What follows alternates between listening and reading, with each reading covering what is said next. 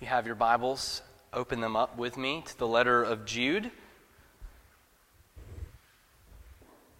This evening we'll be beginning a new series, probably four sermons, maybe five, but more than likely four, going through verse by verse the letter of Jude. If you don't know where that is, go all the way to the end of Revelation and turn back just, just one book, and you'll be at Jude. This evening we're going to be looking just at Jude's introduction in verses 1 through 2, and I believe there we'll find Jude telling us exactly what it is that a Christian is. Jude chapter 1. Uh, we'll be looking in particular at verses 1 through 2, uh, but it probably works out that you're already sitting uh, because I think it would be appropriate, as short as this letter is, if we read the entirety of this little epistle this evening. So we'll read the entirety. It's, it's 25 verses, just one chapter, but come back and focus in primarily on just those first two verses. This is God's holy word. Hear it now. Jude, a servant of Jesus Christ and brother of James, to those who are called, beloved in God the Father, and kept for Jesus Christ, may mercy, peace, and love be multiplied to you. Beloved, although I was very eager to write to you about our common salvation, I found it necessary to write appealing to you to contend for the faith that was once for all delivered to the saints. For certain people have crept in unnoticed, who long ago were designated for this condemnation. Ungodly people who pervert the grace of our God into sensuality and deny our only Master and Lord, Jesus Christ. Now, I want to remind you, although you once fully knew it, that Jesus, who saved a people out of the land of Egypt, afterward destroyed those who did not believe. And the angels who did not stay within their own position of authority, but left their proper dwelling, he has kept in eternal chains under gloomy darkness until the judgment of the great day. Just as Sodom and Gomorrah and the surrounding cities, which likewise indulged in sexual immorality and pursued unnatural desire, serve as an example by undergoing a punishment of eternal fire. Yet, in like manner, these people also, relying on their dreams, defile the flesh, reject authority, and blaspheme the glorious ones. But when the archangel Michael, contending with the devil, was disputing about the body of Moses, he did not presume to pronounce a blasphemous judgment, but said, The Lord rebuke you. But these people blaspheme all that they do not understand, and they are destroyed by all that they, like unreasoning animals, understand instinctively. Woe to them! For they walked in the way of Cain and abandoned themselves for the sake of gain to Balaam's error and perished in Korah's rebellion. These are hidden reefs at your love feast, as they feast with you without fear, shepherds feeding themselves, waterless clouds swept along by winds fruitless trees in late autumn, twice dead, uprooted, wild waves of the sea casting up the foam of their own shame, wandering stars for whom the gloom of utter darkness has been reserved forever. It was also about these that Enoch, the seventh from Adam, prophesied, saying, Behold, the Lord comes with ten thousands of his holy ones to execute judgment on all and to convict all the ungodly of all their deeds of ungodliness that they have committed in such an ungodly way, and of all the harsh things that ungodly sinners have spoken against him. These are grumblers, malcontents, following their own sinful desires. They are loud mouthed boasters, showing favoritism to gain advantage. But you must remember, beloved, the predictions of the apostles of our Lord Jesus Christ. They said to you, In the last time there will be scoffers, following their own ungodly passions.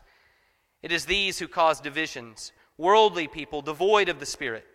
But you, beloved, building yourselves up in your most holy faith and praying in the Holy Spirit, keep yourselves in the love of God, waiting for the mercy of our Lord Jesus Christ that leads to eternal life.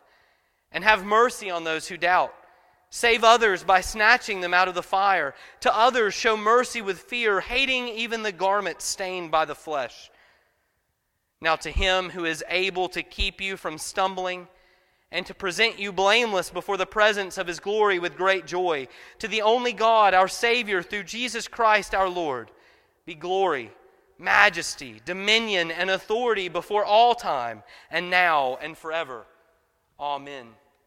The grass withers and the flower fades. Amen. Let's pray.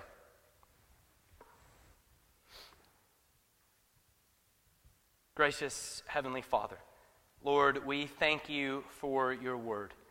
And Lord, we ask now that you would be gracious to us and that you would grant to us eyes to see, ears to hear, and that you would soften even the rockiest and stoniest of hearts to be able to receive the word of God as it is preached.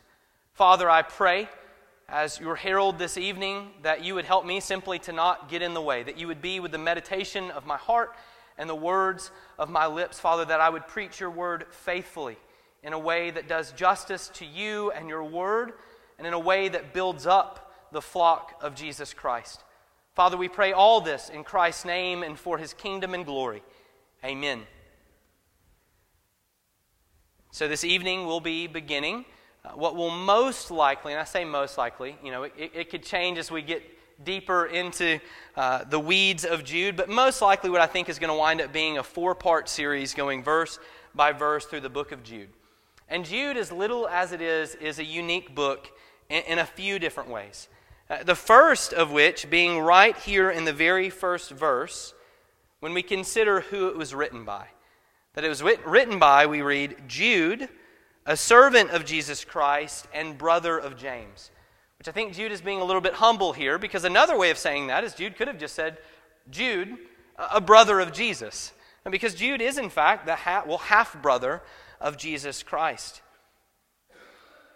Jude also is unique in that it has the only greeting, the only greeting in the New Testament that does not mention grace. It stands alone in that. And it stands alone as well in that it contains the only greeting in the New Testament that does mention love.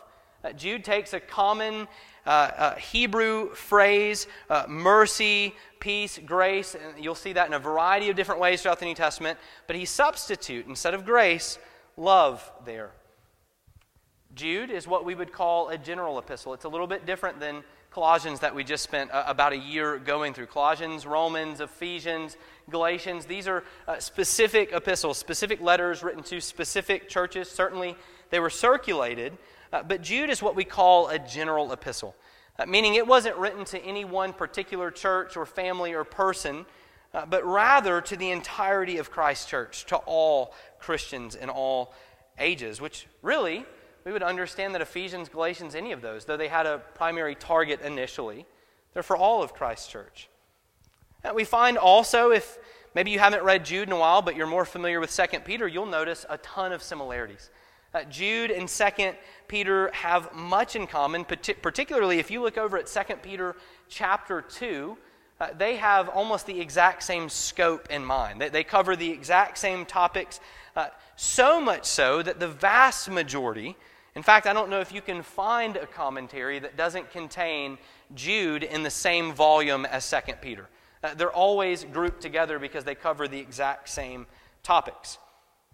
And if you were to look at verse 3, you'll find Jude telling us why he has written this letter.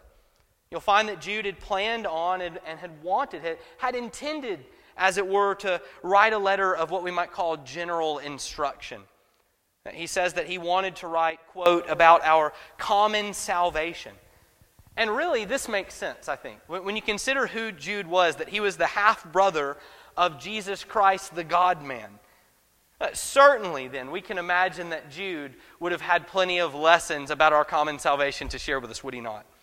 He's coming from a place of that level of intimate acquaintance that he got to grow up alongside Jesus as a, as a boy, as a young adult, uh, before his ministry ever started. He, he grew up in the same house with Jesus for crying out loud. He, he wanted to write a letter of general instruction, but we find here that he had to change his plan due to some circumstances that we're not, not really completely sure of due to some situation going on in the churches, Jude writes that he found it necessary in verse 3 to write appealing to you to contend for the faith that was once for all delivered to the saints. And this is really uh, if you were to isolate, you know, I hate to call it a most important verse, but if you were to isolate kind of the, the main idea of Jude, this is it.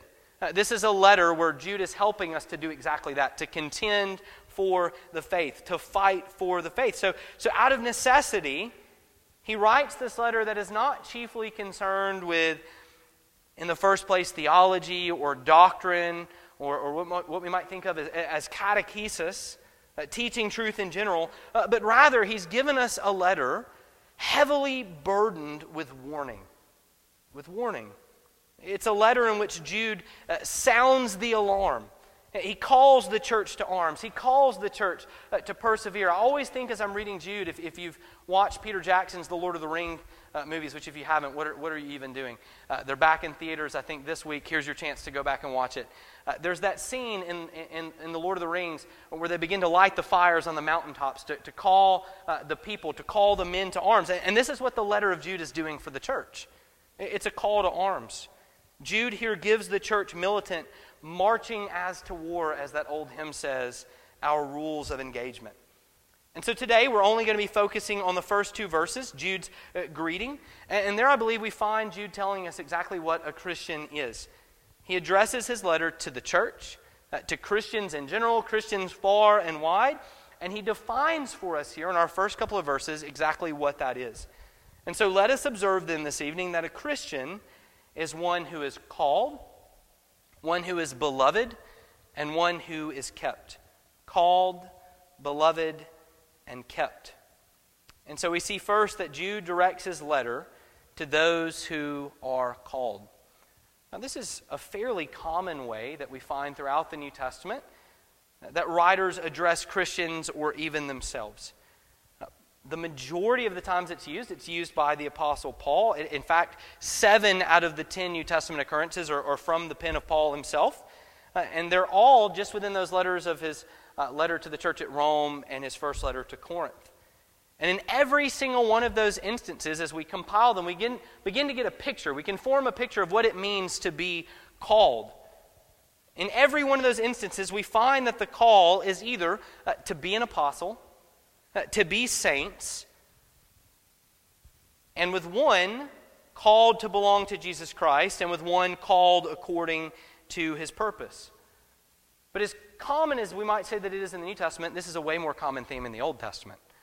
This is very common throughout the Old Testament. This is common Old Testament language used for the people of God. Israel was the nation that was called by God. Abram. Abram was called by God out of Ur of the Chaldeans and into covenant with and service to God. Now, we're going to come back to that idea of you're called out of something, called into something. Abram was called not just for his own benefit, but so that he might be a blessing to the nations. And so, then, by that quick survey of, of called Old Testament and New, uh, we can begin to understand and form a picture of a few things about what it means that Christians are those who are called. And so, first, first here under our first point, we must understand that we are called sovereignly by God. Secondly, to sanctification. And thirdly, to service. I tried to make it easy for you. Uh, sovereignly, sanctification, service. These are the three things that we should keep in mind as we consider what it means to be called by God. And so, first, there, we consider under our first point that we are called sovereignly by God. This is a phrase that I can just tell you as someone who did not grow up in the Presbyterian Reformed Church. This is a phrase that I think is far and wide in evangelical America completely misunderstood. Most often, when we hear this word call, I, I grew up, I, I, remember sermon illustration after illustration of, well, it's like a phone call, right? And it's your choice whether or not you pick it up or you decline it. But that's not what a call is biblically from God. The call of God is a royal summons, not an optional invitation. It's not like a phone call that you can choose to either accept or decline. There is no airplane mode that you can hit to escape. Jonah tried that, and we all know how that worked out for him. When the king calls you into his presence and service, you go. That's, that's the only option available. That is the only choice. There is no other choice available. And we find in God's Word that we as Christians are those who have been called according to His purpose. We are those who have been called according to His initiative, according to His sovereign will and pleasure and plan. Jesus tells us in John 6 44 that no one, no one can come to me unless the Father who sent me draws him. Jesus says, No one. No, there's not a soul on this earth who can come to Christ unless the Father has first called him. Maybe that's why we read not too long after that that the crowds departed. They came for the food, they heard some Calvinistic preaching, and said, We're out of here. And this sovereign call of God is effectual. It's effectual. Uh, the reason we refer to it as an effectual call is because it is effective. It's effective because it's God's sovereign call. He is the sovereign one, He is the king, He is the one that makes it work. Those whom the Son accomplished, those whom the Son accomplished redemption for, will have that redemption applied. They will receive the Spirit. There are no ifs, ands, or buts about it. The Holy Spirit will effectively, effectually, irresistibly apply that redemption to the elect. He cannot and will not fail. It is 100% effective all the time. Notice with me here quickly, just as a side note, in case I forget to bring it up again as we go through this, I, I want you to notice, just, just quickly as a side note here, the, the beautiful Trinitarian theology Jude has structured the text with here in his greeting. To those who are called, who are we called by? The, the Spirit, beloved in God the Father, and kept for Jesus Christ. We have God the Father, God the Son, and God the Spirit right here wrapped up in his greeting. And so we are called sovereignly. Uh, but what are we called sovereignly to? We're, we're called sovereignly to sanctification and to service. According to Romans 1 7 and 1 Corinthians 1 2, we are called to be saints. We are called, we're told in God's word, to be holy even as He is holy. All those born again of God's Holy Spirit are saints. Uh, unlike what our Catholic friends teach and believe, this isn't some office that you work and labor and aspire to. If you have been saved by God, you are by default, brother and sister, a saint. But sanctification is not immediate. It's, it's, it's not immediate. It doesn't all happen at once. It's what we would call progressive. It's ongoing and continual until the day of death. And so until then, we are called to grow in it. We are called to grow in our sanctification, to crucify the flesh and its wicked desires, and to put on holiness and obedience. We are called to be saints, to be sanctified by being, as our catechism would put it, renewed in the whole man after the image of God, being enabled more and more to die unto sin and to live unto righteousness.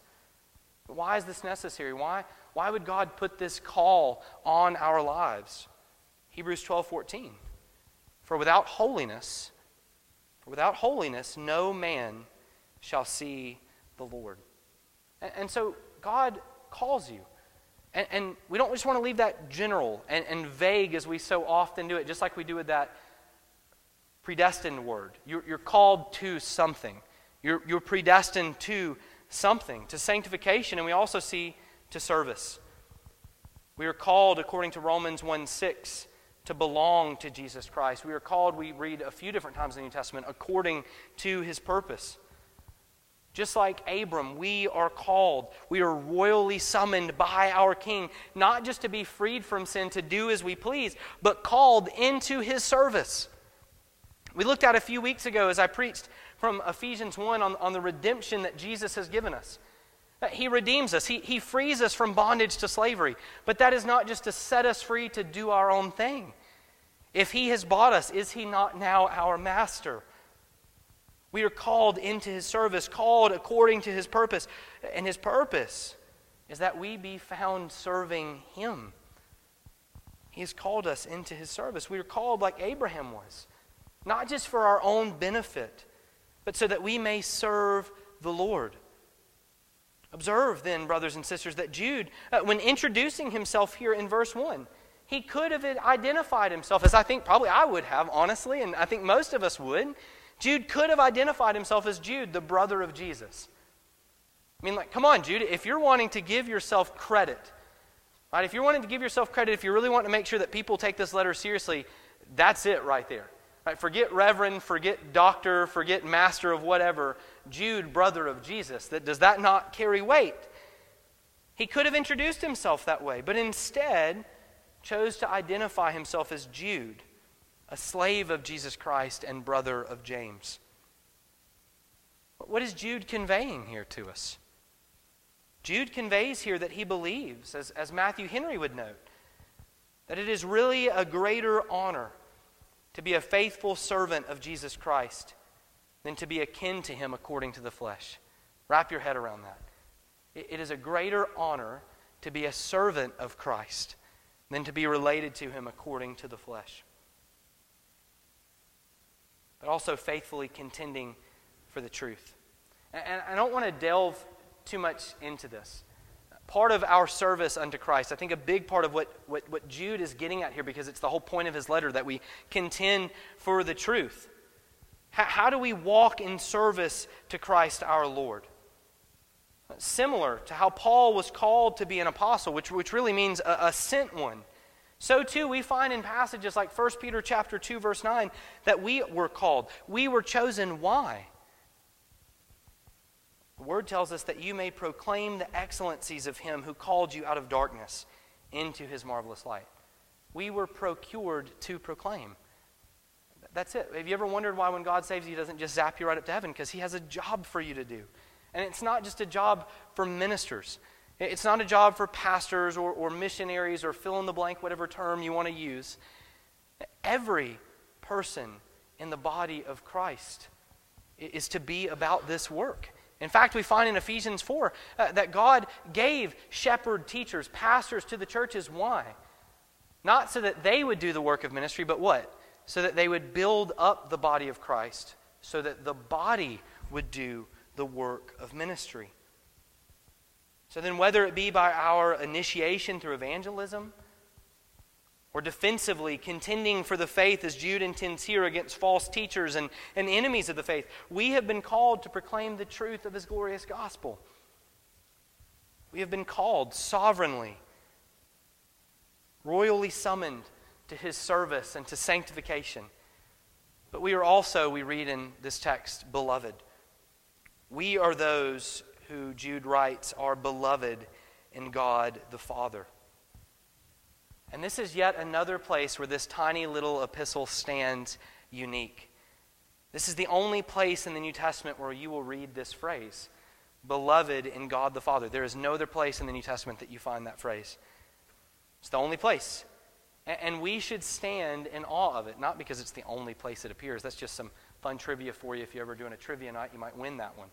But we should stand in awe of it because of what it says. Consider that you, you are beloved in God the Father. You, who were, as Paul put it in Romans 5, ungodly, weak, and his enemy, are now beloved in God the Father. You, who were, as Paul puts it in Ephesians 2, dead in your trespasses and sins, you who were following after the prince of the power of the air are now beloved in God the Father. Stand in awe of the glorious gospel of Jesus here. No matter your background, your sins, your struggles, your faults, your failures, in Christ, if you come in Christ Jesus in faith in His finished work, in what He has done for you, you are beloved in God the Father. Brothers and sisters, this is the gospel. We are beloved despite us. Contrary to the K love theology that is so prevalent in our culture and society, God did not love you because you were worthy of love. God did not call you and predestine you and elect you and choose you and die for you because you, in and of yourself, just had so much to bring and offer to the table. You are beloved despite you. We are not beloved because God found or saw something in us worthy of His love. We are beloved despite us, despite our sins, despite our failures, despite our weaknesses and our rebellion. In Christ Jesus, we are beloved. And this is the gospel. This is the good news of Jesus Christ that we who stood rightly and justly condemned, we who stood dead in our trespasses and sins in which we once walked, because of Christ and Christ alone, we are now beloved in God the Father. In fact, it's only because of our union with Christ that we are now beloved in God the Father. Consider with me John chapter 20, verse 26. Jesus says there, John 20, 26, I made known to them your name, and I will continue to make it known. Now, hear this that the love with which you have loved me may be in them, and I in them. Do, you hear what Jesus is praying for us, for his bride, for his people, for his church? What he's praying for you, brother and sister?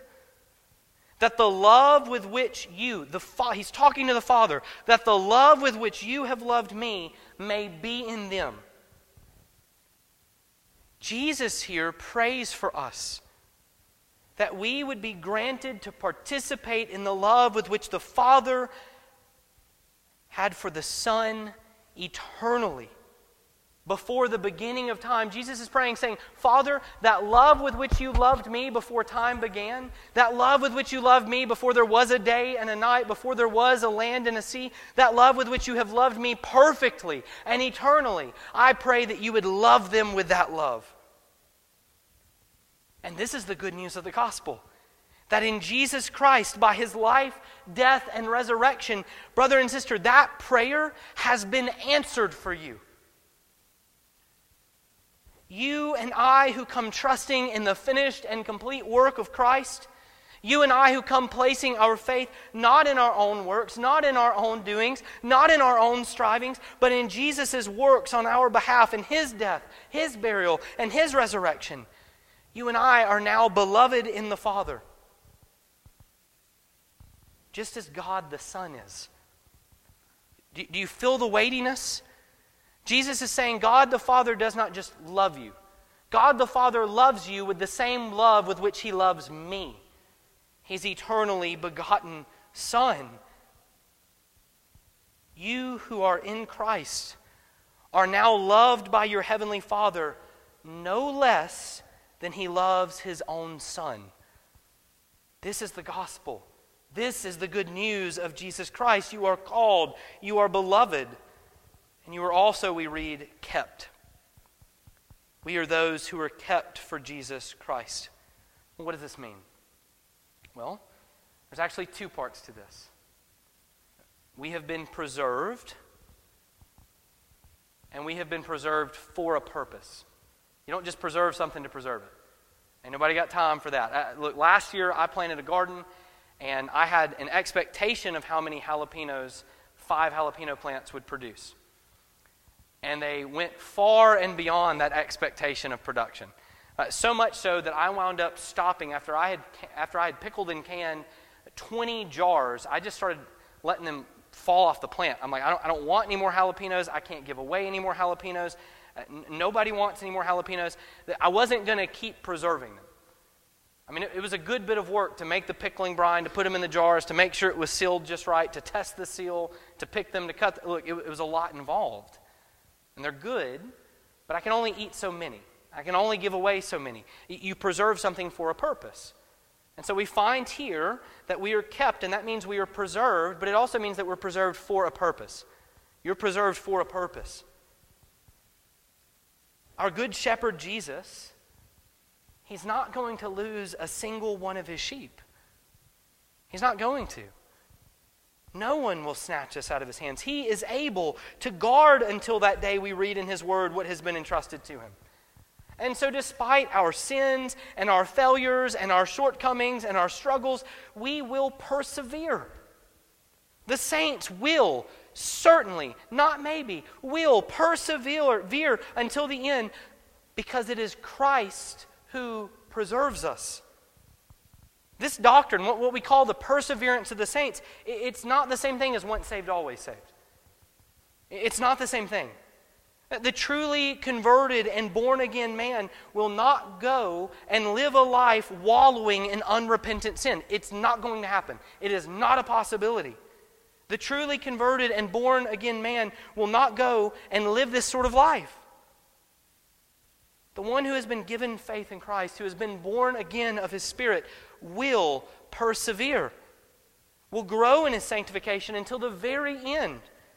Not because of his strength, not because of his abilities, but because of the strength of his Savior who preserves him. He who began a good work in you, brother and sister, will bring it to completion. We are kept, we are preserved, but we are done so for a purpose, namely, for Jesus Christ. We are kept, we are preserved so that we would be presented unto Christ on that day. Paul expands on this in Ephesians 5 using the picture and image of marriage. He writes in Ephesians 5 25 through 27 Husbands, love your wives as Christ loved the church and gave himself up for her, that he might. So let's pause. Why did Christ love the church? Why did Christ give himself up for and die for the church? Well, here's the answer so that he might sanctify her having cleansed her by the washing of water with the word, that he might present the church to himself in splendor, without spot or wrinkle or any such thing, that she might be holy and without blemish. We are kept. We are preserved for Jesus Christ, that we might be presented unto him in splendor as a testament to his glorious grace. This is why you are kept. This is why Jude asks as a prayer here, right here in his greeting, and he says to us, May mercy, peace, and love be multiplied to you. You can trust that that will be done. That prayer has been answered and will be answered, brother and sister. Mercy, peace, and love has been multiplied to you, is being multiplied to you, and will continue to be multiplied to you, not because you and I have earned it, not because we have deserved it, but because Christ, your Savior, has and he now preserves you unto that end. So then, what is a Christian? He is one we find here in Jude 1 1 through 2, who is called, beloved, and kept. He is called sovereignly to sanctification and service. He is beloved despite himself because of Christ his Savior. And he is kept, preserved by Christ, and preserved for Christ. Praise be to God. Let's go to Him now in prayer. Almighty God, we thank you for this day that you have given us.